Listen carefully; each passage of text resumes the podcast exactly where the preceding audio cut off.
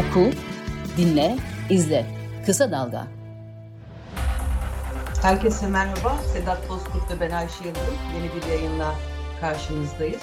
Yine gündemdeki konuları konuşacağız. Şimdi konuşacak çok şeyimiz var ama önce ben e, şu İçişleri Bakanlığı'nın öndeki saldırı sonrasında yaşananlarla ama e, medya e, ayağıyla başlamak istiyorum. Yani Ayşe Nur Aslan İçişleri Bakanlığı öndeki o e, intihar saldırısının ardından haklı olarak televizyonda programında bazı sorular dile getirildi. Şimdi o soruları bile söyleme yani şu anda hakikaten çekiniyorum çünkü hani e, suç unsuru oluşturmayan şeyler artık günümüzde özellikle de sosyal medya baskısıyla suç haline getiriliyor. Fakat burada başka bir şey daha oldu. Halk TV'nin Cafer Mahiroğlu'nun tutumu. Şimdi benim kafam artık hakikaten basmıyor Sedat. Yani bu baskılar hani linç kampanyasından Cafer Mahiroğlu kalktı.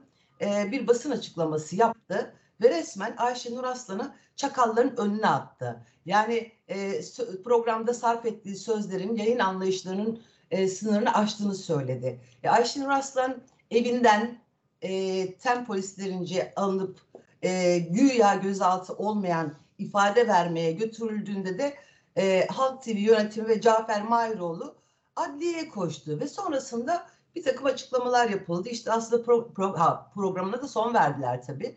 Programına e, işte ortak karar verilerek e, son verildiğini söyledi ve ortaklıklarının sürdüğünü söyledi. Fakat daha da enteresanı Ayşin Arslan da bugün Halk TV'de yazı yazmaya başladı. Benim kafam almıyor artık. Hakikaten almıyor. Sen Halk TV'de çalışmış, yöneticilik yapmış birisi olarak tabii medyanın bugünkü durumunu da göz önüne alarak ne oluyor?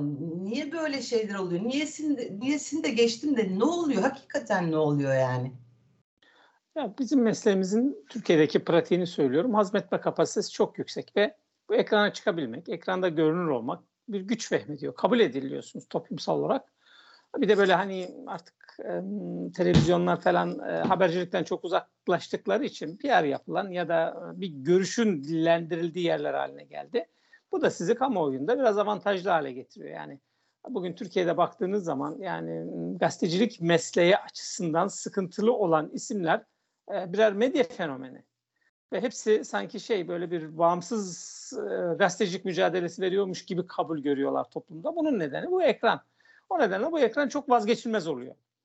Bir de hani medyadaki genel olarak söylüyorum e, şöyle bir durum var. Eskiden de vardı bu e, sıfatlarıyla mülhem insanlar var. Bu bürokraside de var, medyada çok var. İşte spiker, haber müdürü, genel yayın yönetmeni, işte istihbarat şefi. Bu, bu sıfatlarını aldığınız zaman geriye bir şey kalmıyor. O yüzden o sıfatlarını kaybetmemek için insanlar, ben hani gazetecilik üzerinden söyledim bunu. Siyaset üzerinden de söyleyebilirsiniz, bürokrasi üzerinden de söyleyebilirsiniz. Makamlarıyla var olan, sıfatlarıyla var olan insanlar var bu coğrafyada ve öyle kabul görüyorlar. Sıfatlar elinden alındığı zaman bir anlam ifade etmiyorlar. Oysa ki sizin e, kişiliğiniz, kimliğiniz, e, mesleki donanımınız, birikiminiz o sıfata bir şey katmalı. Evet. O sıfat sizi var etmemeli yani. Siz o sıfatı var etmelisiniz. Maalesef böyle bir e, genel tespit yaparak ilerleyelim. Bu bir. Bunu koyalım bir köşeye. Hani memlekette hiçbir şey normal değil. Hepsi anormal. E, o, bunu da bir e, göz önünde bulunduralım. Hani biz bir yeni bir normali anlatacağız burada. E, normal koşullarda gazeteci şüphelidir gazetecilik şüpheli olmayı gerektirir. Yani şüpheli olmazsanız zaten. ben örneğin gazeteci olarak Ayşe Yıldırım'ın söylediği her şeye inanayım ve bunları kamuoyuyla paylaşayım mutlak doğrularmış, gerçeklermiş gibi. Olmaz. Tam tersi bugün Türkiye'deki siyasette de her taraf için söylüyorum. Siyasetçilerin ya da devlet görevlilerin yaptıkları açıklamaların doğru olmadığını bizzat gazeteciler ortaya çıkarmıştır. Gazetecilik evet. budur. Niye çıkarmıştır? Şüpheyle yaklaştığı için çıkarmıştır. Peşine düşmüştür doğru bilginin. Yani bu gazetecinin namus meselesidir. Namus da tırnak içinde kullanayım da namus meselesidir. Gerçeğin peşine koşmak, sen elde ettiğin bilgileri kamuoyuyla paylaşmak zorundasın. Yani e, gerçek gelip sana e, sana gelmez. Öyle bir gerçek yok. Gerçeğin peşine gideceksin. Şimdi e, bu şüphelerinizi e, gazeteci bir de soru sorar. Ve hep söylüyorum bir daha söyleyeyim. E, gazeteciler kendilerini tatmin etmek için soru sormazlar karşılarındaki muhataplara. E, yani bu bir e, hastalık göstergesi değildir. Durup durduk yerde durmadan soru soran insanlar değillerdir gazeteci. Bu mesleğin gereğidir.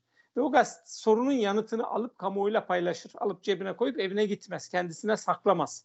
Kamu adına sorulmuş bir sorudur. Çünkü kamunun o bilgiye bir şekilde ihtiyacı vardır. Ya siyasi tercih haline dönüştürmek için ya siyasi mensubiyetini pekiştirmek ya da ayrıştırmak için ya da işte atıyorum e, devletle arasında kurduğu vergi alışveriş ilişkisi açısından verdiği verginin gerçekten doğru yerlere harcanıp harcanmadığına ilişkin. Çünkü buna yönelik ya onay verecek ya itiraz edecek. Tabii. E, bu, bu bilgilere ihtiyaç vardır. Bu soruların yanıtlarına ihtiyacı vardır kamuoyunun ve gazeteci tam burada bu işe yarar. Demokrasinin o nedenle en önemli unsurudur gazeteci. E, yani sandık üzerinden kurulan demokraside bile bu böyledir. Çünkü insanlar tercihlerini neye göre belirleyecekler? Yani bir siyasi partinin e, ne yaptığını gazeteci denetleyip onlarla paylaşmazsa, gazeteci şüphelenmezse, gazeteci soru sormazsa ve aldığı cevapları kamuoyuyla paylaşmazsa insanlar sandıklara gittikleri zaman sağlıklı olarak bir tercih belirleme, tercih oluşturma mümkün müdür? Değildir. Değil. Ha burada sıkıntı şu. e, Gazetecilerin de cümleleri vardır, yazarların da cümleleri vardır, edebiyatçıların, şairlerin de cümleleri vardır, ressamların da fırçaları vardır, tarzları vardır, üslupları vardır. Yani bir e, Nazım Hikmet şiirini okuduğunuz zaman e, ya, yazarının Nazım Hikmet olduğunu bilirsiniz. Aynı şey Hasan Hüseyin için de geçerlidir. E, Oktay Akbal'ın e, paragrafını okuduğunuzda bilirsiniz. E, Oğuz Atay'ı bilirsiniz. Üsluptur bu. O, o kişi, o yazara da, o edebiyatçıya da e, farklılaştıran, kişilik kimlik kazandıran, önem atfeden budur. E, gazetecilerde de böyledir. E, Merdan Yanardağ da örneğin bir şey ifade etti. Bir e, AK Partili bir milletvekilinin e, konuşmalarını Tabii. yorumladı. Kesinlikle. Yorumlarken kurduğu cümleler Merdan Yanardağ cümleleri. Bu cümlelerden hoşlanmayabilirsiniz. E şimdi Ayşenur Aslan'ın kurduğu cümleler de Ayşenur Aslan cümleleri. Bu cümlelerden hoşlanmayabilirsiniz ama bunları bir kriminalize etme, bir suç unsuru haline dönüştürmek e, çok zorlamadır. Yani ben de Merdan Yanardağ'ın söylediklerini aynı söylerim ama benim cümlelerim Sedat Bozkurt cümlesidir. Ayşenur Aslan için de aynısı geçerlidir. Şimdi burada burada bir mutabık kalmamız lazım. Yani bu insanların gazeteciliklerine kurduğu cümlelerin biçimi, içeriği halal getirmez. Orada gazetecilik yapıyorlar. Bu bir itirazı gerektirir. Ya niye böyle cümle kurdun ya da niye böyle ifade ettin diye bir itirazı gerektirir. O şunu da diyebilir. Ya ben benim tarzım bu, üslubum bu, benim cümlelerim bu dedikleri zaman söyleyecek çok fazla bir şeyin kalmaz. Şimdi bunları hep bir tespit olarak koyalım bir köşeye. Evet. Ayşenur Aslan bunları yaptı. İşte gazeteyi, e, televizyonu aynı zamanda yöneten patronu. Bu önemli bir detay çünkü. Tabii. E, Twitter'dan önce televizyon kanalının yani Halk TV'ye bir kimlik ifade etti. Halk TV'nin kimliği budur, bölünmez, bilmem ne işte falan bir sürü şeyler O, söyledi. kıs, o kısmı da felaketti yani. Şimdi yani gazeteci, gazeteci, gazetecilik yapan kurumlara böyle şeyler, anlamlar Yani. yüklememek lazım. Tabii. O oradan başlıyor komedi. zaten. Gazetecilik yapıyorsa gazetecilik yapar. Bu kadar basittir bu iş. Yani e, demokrasi mücadelesi şurada o gazetecilerin yapabileceği şey. Gazetecilik başka bir şeydir. Şimdi bütün bunları söyledikten sonra Ayşenur Aslan'ın kurduğu cümleleri kabul edilemez. Buluyorsan bu bir hükümdür. Tabii. Yani bugün Rütük toplantıda size ceza vermek yerine yani maddi ceza, e, ekran karartma cezası vermek yerine lisansınızı iptal ettiği zaman bu hükmü kurmasına neden olan malzemeyi siz vermiş oluyorsunuz. Yani Kesinlikle. sizle aynı yönde bir karar vermiş oluyor Rütük. Rütük kabul edilemez buluyor. Şimdi bu, bu, bu, bu çok tehlikeli bir şey. kesinlikle. Bu acayip bir tehlikeli bir şey. Yani kabul edilemez bulmak başka bir şey. Bir de hani siz aynı zamanda orayı yönetiyorsunuz. İşte bu, burada gazetecilik devreye girer. Patronluk girmemelidir. Burada gazetecinin devreye girmesi gerekir. Ekranınızı teslim ettiğiniz insanı bütün sorumluluğu yükleyemezsiniz. O sorumluluğun büyük bir kısmı sizedir. Sizin üstünüzdedir. Çünkü bizzat siz, siz o ekranı o insana teslim etmişsinizdir. Yani teslim etmenize neden olan muhtelif nedenler vardır. Bunlardan bir tanesi işte Ayşenur Aslan iyi izleniyor, eğitim alıyor. Bu, bu tarafı iyi. Ama izlenirken gazetecilik yaptığı zaman, farklı sorular sorduğu zaman kötü olmaz. Hani bunu ekranı teslim ederken Ayşenur Aslan'a bir takım niteliklerinden dolayı teslim ediyorsunuz. Bunu göz ardı edemezsiniz. Ha, hoşuma gitmeyen cümle kurdu ben onu ekrandan alıyorum. Böyle bir gazetecilik yapılmaz. Bunun yapıldığı yere de bir gazetecilik yapılan kurum falan denmez. O nedenle neresinden bakarsanız bakın birkaç tane yanlış barındıran bir şey ama bu yanlışlar bu dönem Türkiye'de artık bir sistem haline geldi. Her, her kanalda var, her gazetecilik yapılan kurumda var. Ee, normalini kaybettiği için yani bunların hepsine biz haber kanalı diyoruz. İçinde haber yok. Fikir kanalı bunlar. Kesinlikle. Muhabirleri yok muhabir. Yani haber üretecek muhabirleri yok. Ama akşam açtığınız zaman şahane fikirler olan pek çok insan ben de dahil olmak üzere dinliyorsunuz yani. Ee, bu, bu bunların tamamı toptan bir yanlışa tekabül ediyor. Bu, bu yanlış nasıl düzelir? Ee, hani medya kendine nasıl çeki düzen verir? Yani 35 yıldır ben bunu konuşuyorum. Olmadı. Bir 35 yıl daha benden sonra da konuşulur muhtemelen. Çünkü memleketin bütün meseleleri birbirine ilintili. Yani bu burada da görüyoruz nitekim yani e, bağımsız değil. Yani devlet aygıtı, yargı, sermaye, sendikalar, medya hepsi iç içe geçmiş e, ve birbirlerini de çürütmüş vaziyetteler. Siyaset kurumu da ekleyelim. Kesinlikle. Yani ben direkt şöyle dedim. Yani içinde bulunduğumuz cehennemin e, nedeni aslında tek başına iktidar değil. Büyük bir sorumluluk bu iktidarın anlayışına teslim olan hem siyasi hem toplumsal muhalefettir. Bu, bu şeyde Ayşenur Aslan'ın mesela hani o Cafer Mahiroğlu'nun açıklamasını göreceğim. Yani hani Erdoğan'ın bir şey yapmasına gerek yok zaten. Zaten muhalefet olduğu gibi teslim olmuş ve buyur diyorsun. O cehennemin kapılarının kapısının içinden her gün birisini sen atıyorsun zaten. Her gün birisini sen susturuyorsun zaten. Ama mesela Ayşenur Aslan'ın tavrını da ben anlayamadım. Yani orada Cafer Mahiroğlu'yla samimiyeti dönüp orada yazı yazması. Acaba dedim hani ya bu kanalı da kapamasınlar diye e, gene bir büyüklük mü yapmaya çalışıyor? Yani hani kendisini böyle davranan bir kanala dönüp yazı yazmak bilemedim ya Sedat dönem, ya. Dön, dön, dönem bu naif, senin söylediğin naif gerekçelerin dönemi değil. Ee, tavır koyacaksınız. Yani ne olursa olsun tavır koyacaksınız. Çünkü işte sen iyi bir noktaya temas ettin orada. Bugün e, siyaseti hakkıyla Erdoğan yapıyor. Erdoğan'ın kafasındaki o tarif ettiği medyaya uygun olarak da iktidar medyası çalışıyor. İktidar medyası bu taraftan daha medya. Kesinlikle. Yani maalesef. Yani üzerine kuruyorum bu cümleyi ama öyle. Çalışanlar açısından da e, hani patron e, çalışan iş, ilişkisi açısından söylüyorum. Hani emekçi de diyebiliriz belki ona ama birazcık hani emekçi cümlesini burada ziyan etmek istemiyorum. Öyle söyleyeyim. Patronla çalışanlar arasındaki ilişki bu taraftaki ilişkiden daha sağlıklı.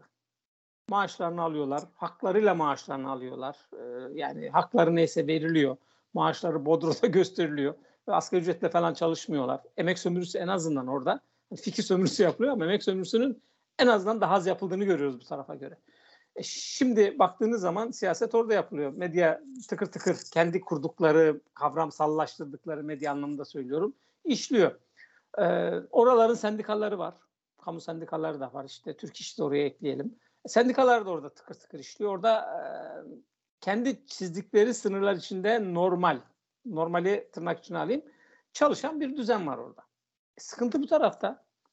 Sıkıntı bu tarafta bu taraf. büyük bir sıkıntı. Ve bunlara itiraz etmeden siz orada yer alırsanız o, o yanlışın bir unsuru, bir parçası olursunuz ve itiraz etme hakkınız ortadan kalkar.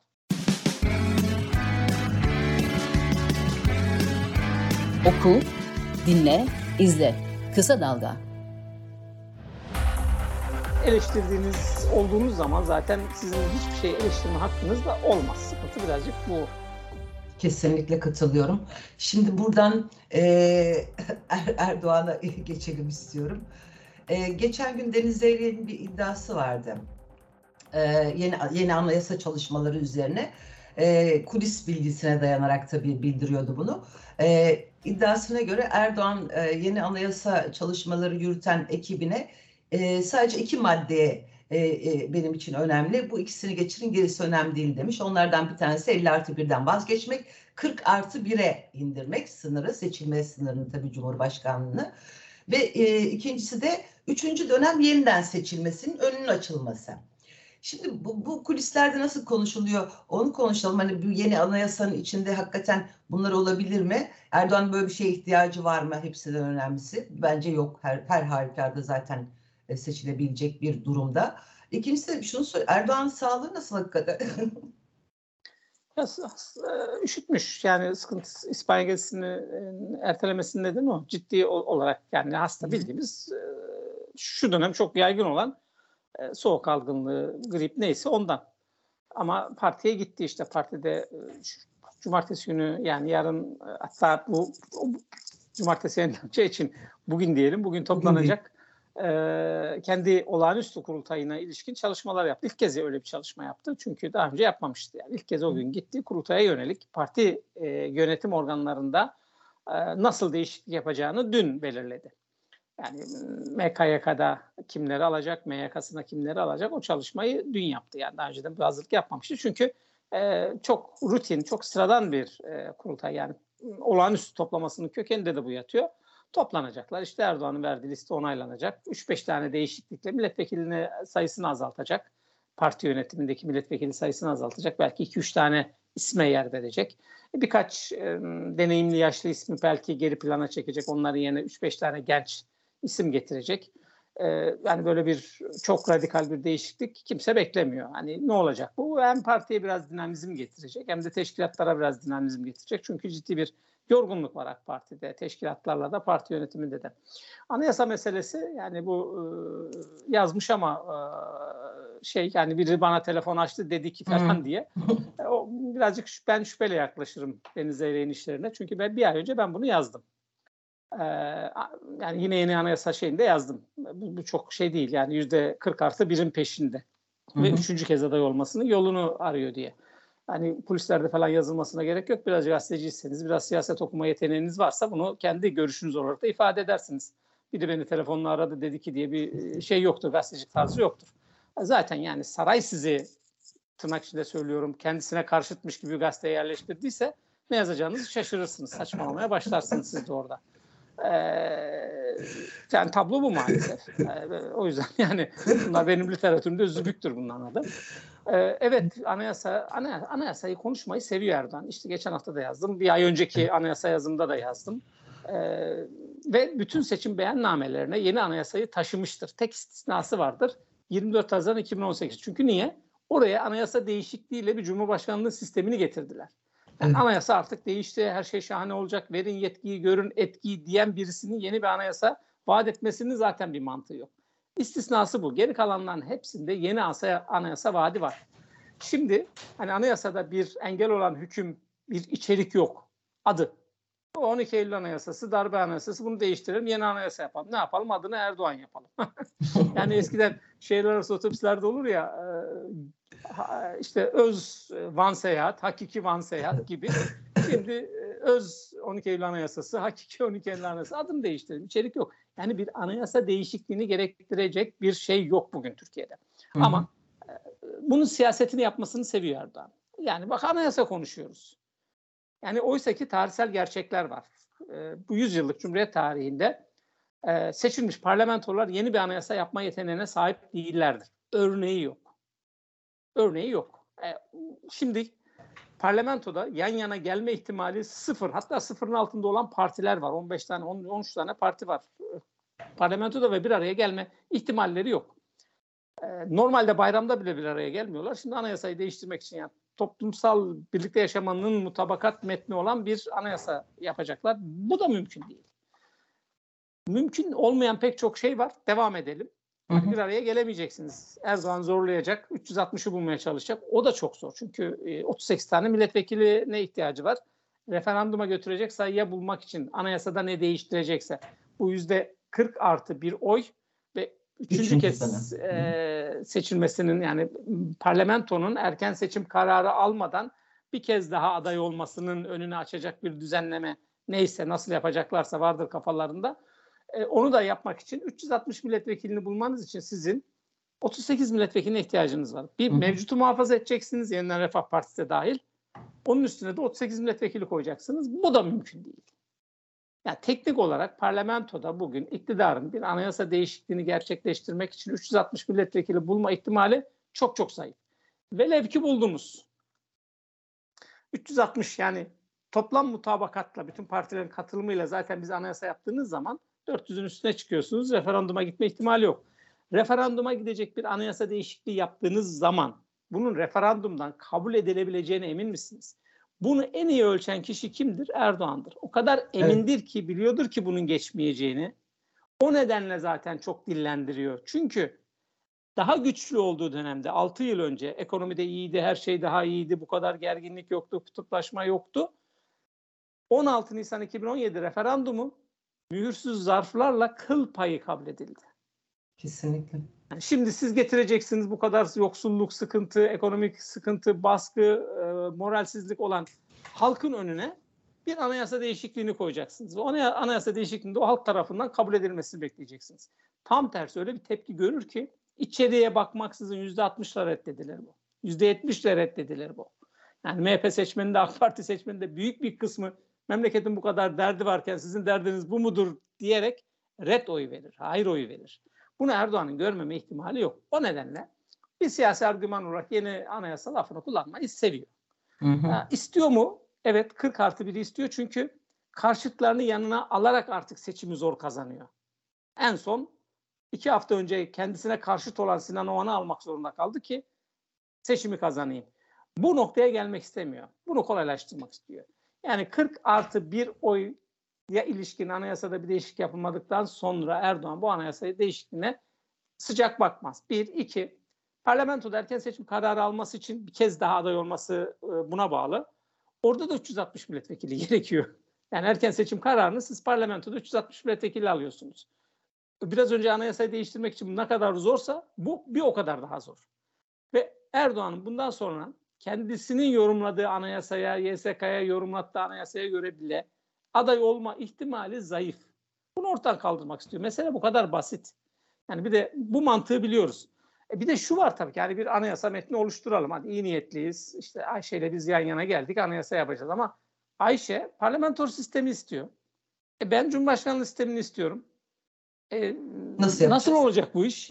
ha, geri kalan kısmını değiştireceksek 2011 yılında Cemil Çiçek meclis başkanı iken 59 madde üzerinde bir anlaşma sağlanmıştı. Dört partiden oluşan bir uzlaşma komisyonu kurulmuştu. E onlar değiştirseydiniz, onlar niye değiştirmediniz?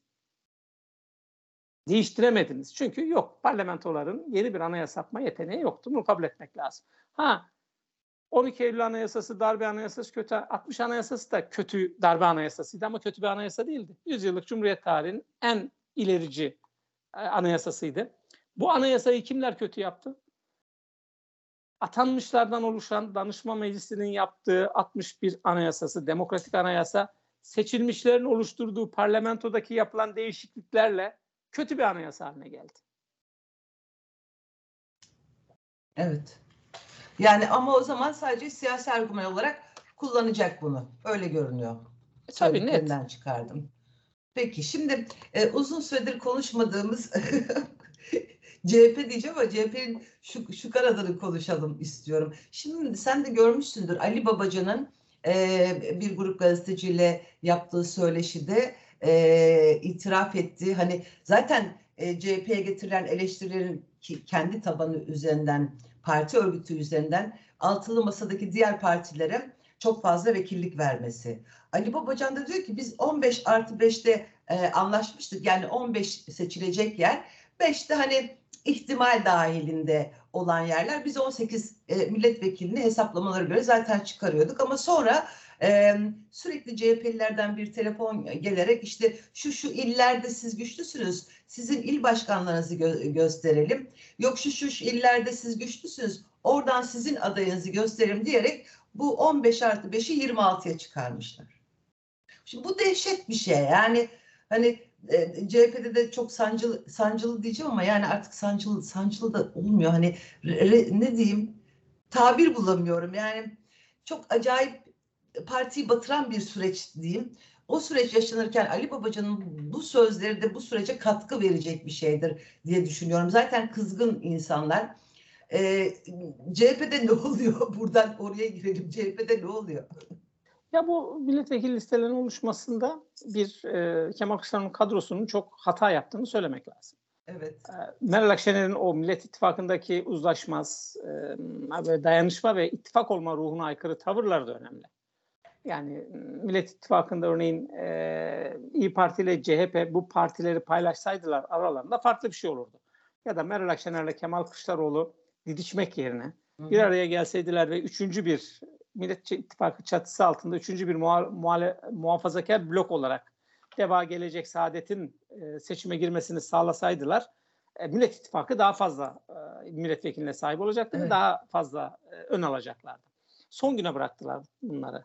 Yani milletvekili listeleri yapmayı yani Çıktı Millet İttifakı güzel akademik çalışmalar yaptılar. İşte anayasa metni oluşturuldu. E, mutabakat metni, ortak politikalar mutabakat metni oluşturdu. Bunların içine yasal mevzuatta neler düzenlenecek onlar konuldu. Bir nevi hükümet programı öngörüldü. Hatta hükümet modeli öngörüldü. Bir cumhurbaşkanı, yedi tane yardımcı falan. E, milletvekilleri senden nasıl olacak? Yok. Yani e, çok eksik bırakılmış yer vardı. Son an devreye girince bunlar bütün yük de CHP'nin üstüne kaldı. Ve CHP'de ne yapacağını bilmedi. Şimdi e, niye 15 deva ya da 10 geleceğe 10 saadete? Bir dönem önce Saadet'in iki tane milletvekili vardı. Geleceğin devanın e, oy oranını bilemiyoruz. Hani bir anketle mi bu oranlar belirledi? Burada biraz CHP yapıcı davranmak zorunda yer aldı. Çünkü genel başkanlarının Cumhurbaşkanı olarak bunlar onayladılar. Yani bu, bu nedenle yapıcı olmak zorundasın. Bize İyi Parti kapıyı kapatmış, tavır almış. Millet İttifakı'nda yönetme e, sorumluluğu sadece CHP. Yapıcı, mı, yapıcı mı, rüşvet mi?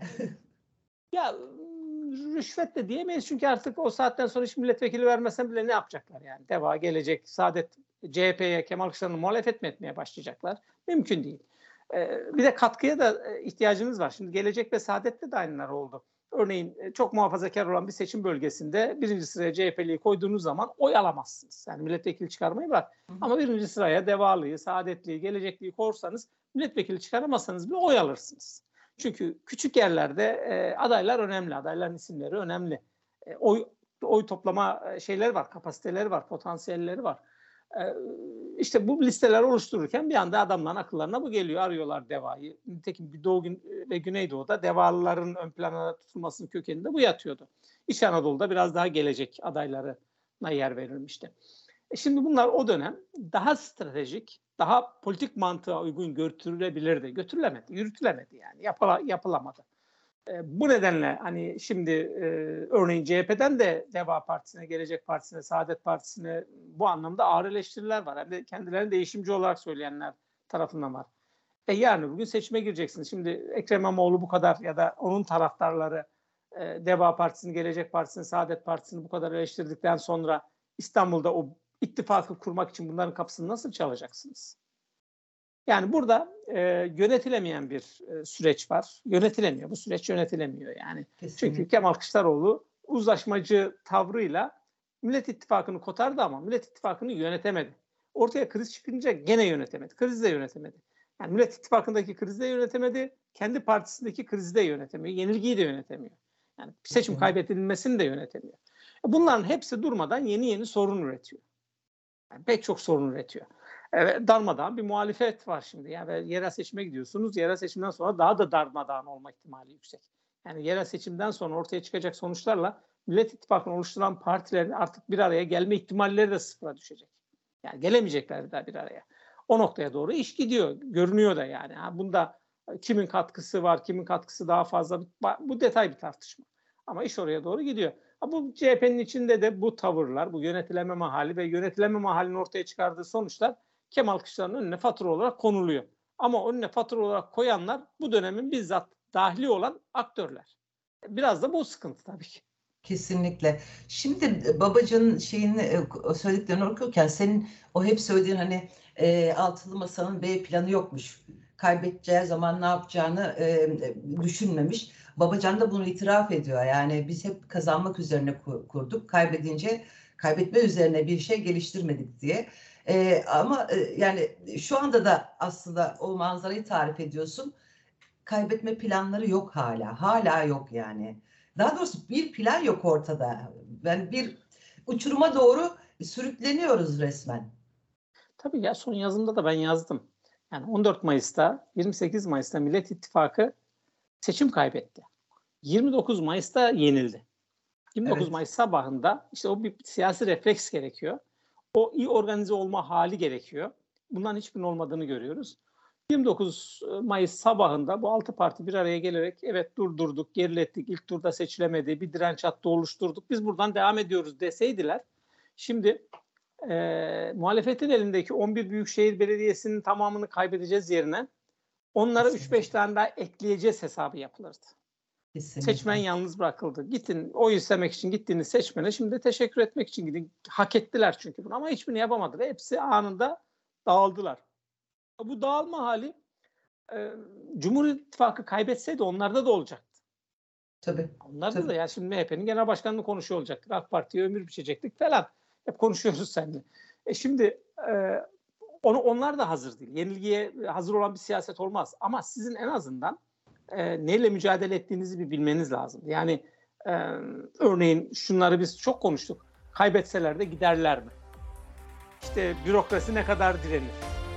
Kesinlikle. bunlara karşı bir hazırlık yapan, ya- yapan siyasetin en azından kazanamama haline de yönelik bir siyasette e, üretmesi lazımdı. Ama bunların hiçbirinin olmadığını görüyoruz. Evet. Süremizin de sonuna geldik Sedat. Teşekkür ediyorum. Haftaya görüşmek dileğiyle. Ben teşekkür ediyorum. Görüşmek üzere. Hoşçakal.